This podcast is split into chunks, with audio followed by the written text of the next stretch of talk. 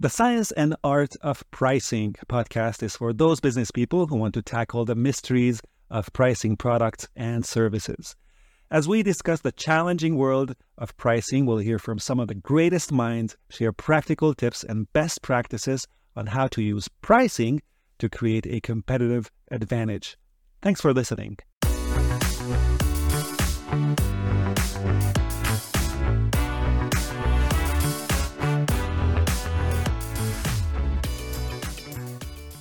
Today, my guest is Ajit Ghuman, one of the global experts in pricing and monetization in the software industry. Ajit is the author of the book called Price to Scale, which is widely considered the best book on how to price software products.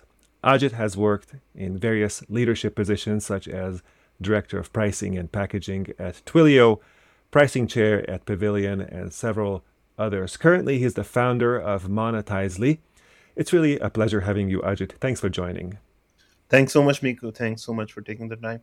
Your book, Price to Scale, is one of my favorite books in the topic of pricing. I could show you almost every page is underlined or marked, lots of great information. The book starts out with positioning as mm. the foundation for packaging and pricing. Why is positioning so critical in the pricing process? You mentioned in the book that most pricing problems aren't pricing problems at all, they're positioning problems. How do mm-hmm. you suggest pricing managers think about pricing through the lens of positioning? Great question. I would say positioning and also like most pricing problems are not pricing problems, they may be positioning problems or business problems, right? I visualize pricing as sort of a lever that sort of fits at the end to get the whole machine moving. But if your machine isn't there, then the lever can't really do much to help. So positioning, like my background has been mostly in product marketing in software companies. Once you have done the marketing role rather than a you know specific pricing manager role, you realize that a lot of the conversation of price, forgetting the structure of the pricing, is really about how something is being conveyed and how big somebody else's wallet is. These two factors. Mm-hmm. So if you're selling to defense industry or government for example or somebody that has a lot of money somehow software magically tends to become more expensive for those people. And if it is you're selling something to a plumber somehow the same software will magically become cheaper for that person.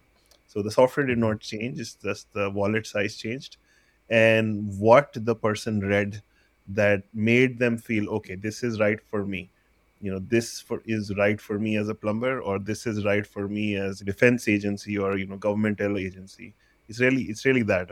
As long as the positioning resonates that positioning is then providing access to the mind space to the buyer who has the big wallet or the right sized wallet. Yeah. We're moving into packaging now and so packaging in a mind is inseparable from pricing. Mm-hmm. most pricing managers know that in the saas world you have varying willingness to pay for various features. But often you don't have hugely different use cases. Most customers really subscribe to the to the software to get the same job done.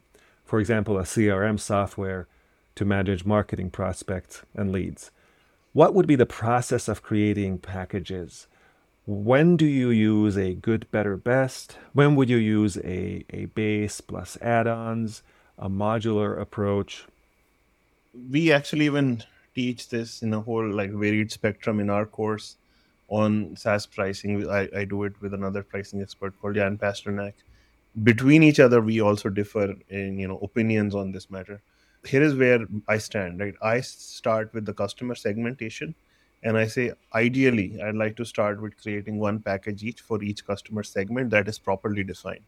That gets me to do a couple of things. That lets me force the thinking on segmentation because 100% out of 100% of every company I've ever worked at and every client I've ever had has not properly defined their segmentation or has not revised the segmentation recently. That creates the problem in the packaging and that creates the problem in the go to market process, and it just cascades from there. Sometimes people will say, I want to do packaging, and they start with good, better, best.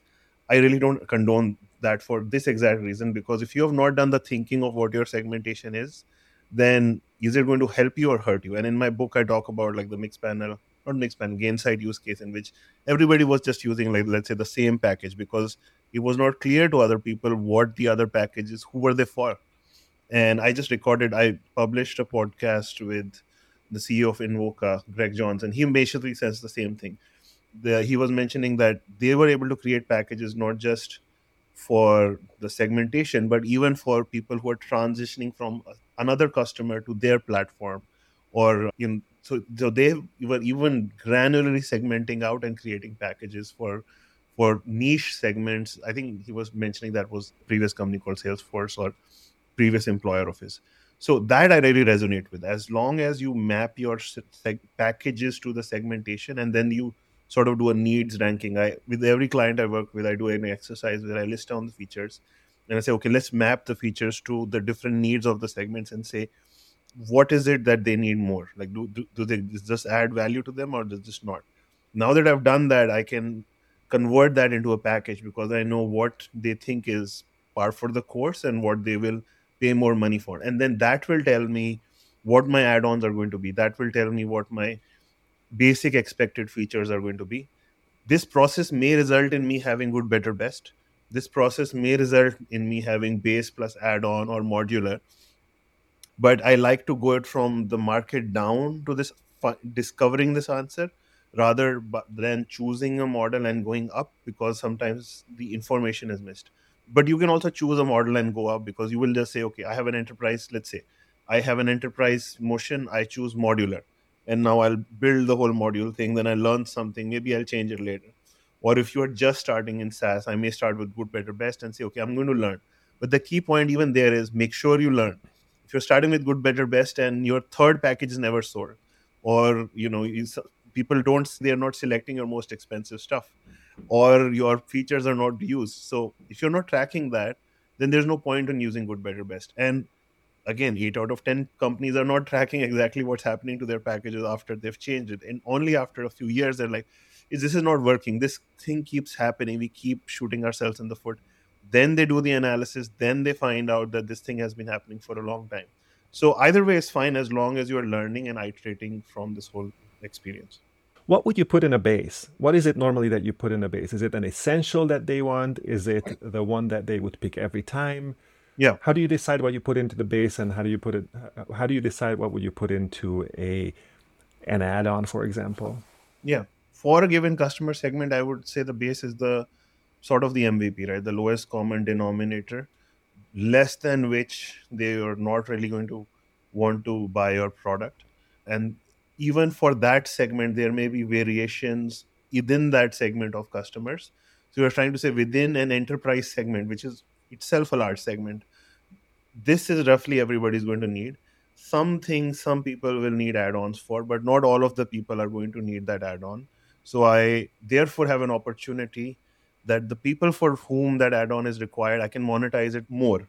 So I can increase the area under the curve and make more money for myself and also provide the option for people not to get that thing that is extraneous because you can do if you did not do this you would have two options either you would just include the add-on like basic features and then you would miss out on customers that wanted the extra stuff or you would create one package for enterprise and everybody would force to have that. And then there will be people who say well i don't really use the five things you told me right? So give me a discount uh, because mm-hmm. it's not fair that i pay for all of that. Therefore you're going to see that dynamic. So this is just a way to right size that curve based mm-hmm. on the most commonly occurring needs and more sporadically occurring needs.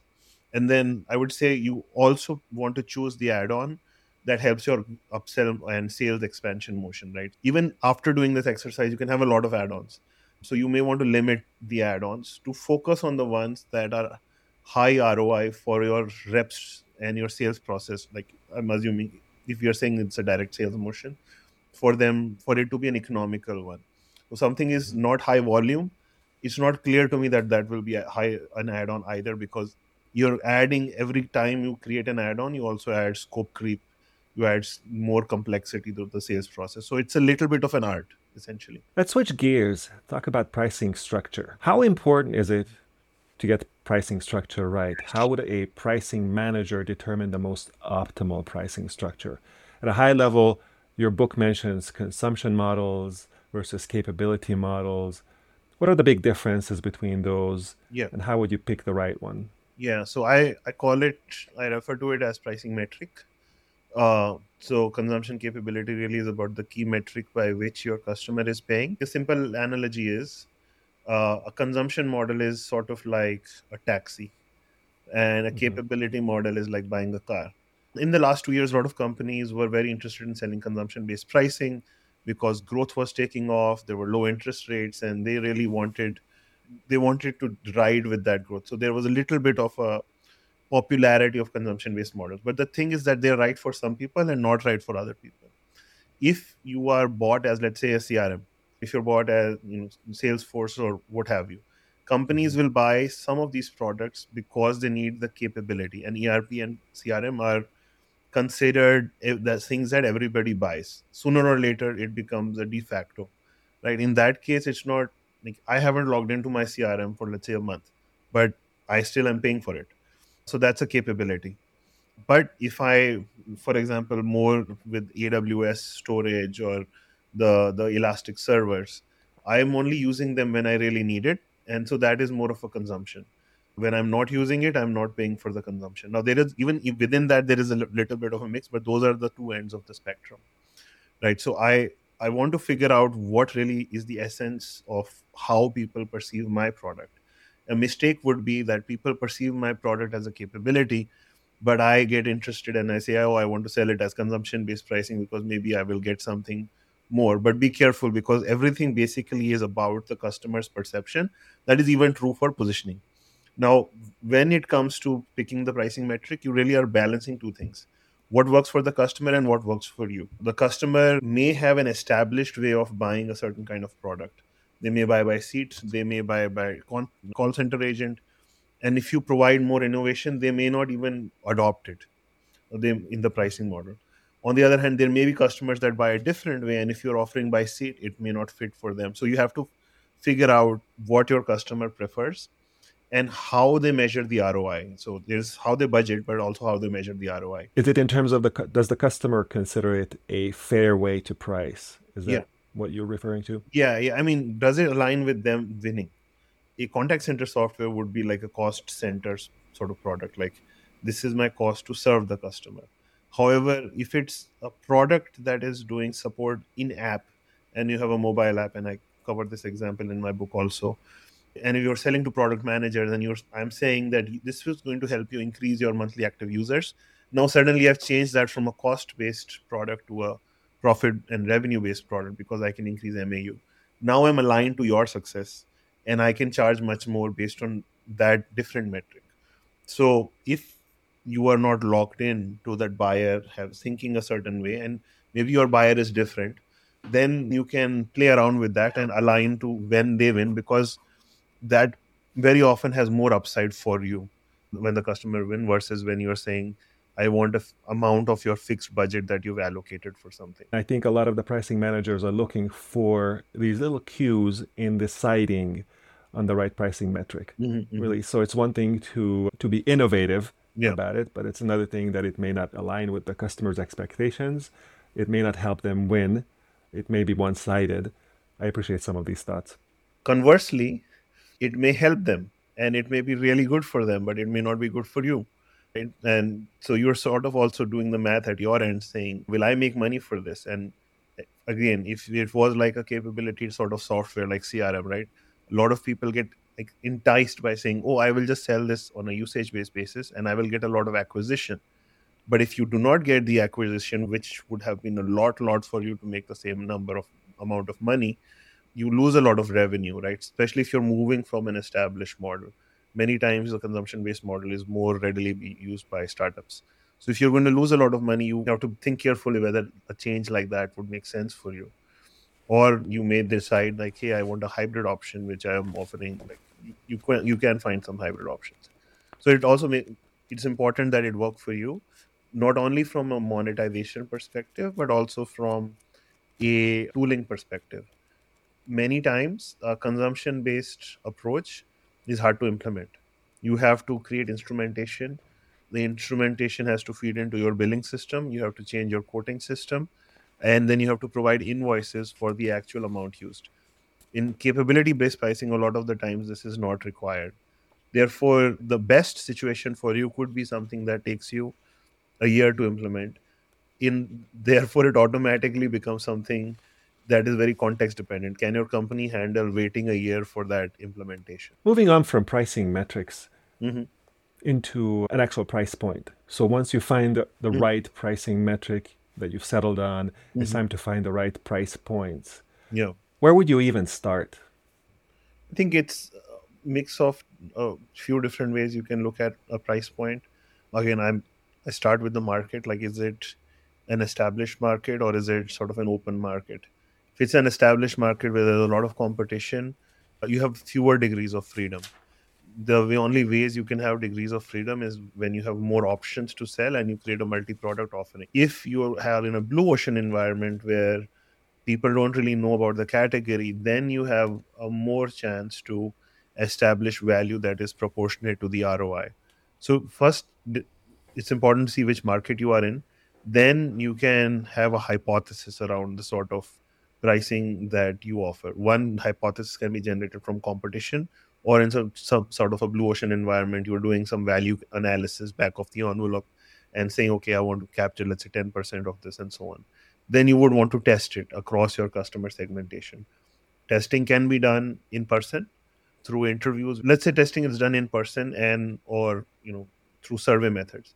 The type of questions are very similar you can have like a standard set of questions. For question set is called van westendorp where you're basically asking them to give you a range of prices that are okay for them. Or you can have a conjoint analysis approach which basically is a forced ranked approach. You're giving them multiple options. It's sort of like hot or not. Choose this yes. Choose between two, two other options choose the other option. And once you've given them enough permutation combinations to select from on the back you're sort of doing some calculations to figure out what their preference is. I do some of this for b2b companies within a deck right? I will do in-person conversations and i will do forced ranked exercises or exercises where i force them to distribute let's say $100 so that it's sort of a conjoint but since my sample size is lower for a b2b saas company I I'm having them go through that in person. Ajit, it has been a, a great pleasure having you on the podcast today. And to my listeners, I highly recommend looking into Ajit's book called Price to Scale. I, w- I will put a link in the description for those interested. Again, thanks for being my guest, Ajit, and I hope to speak with you soon.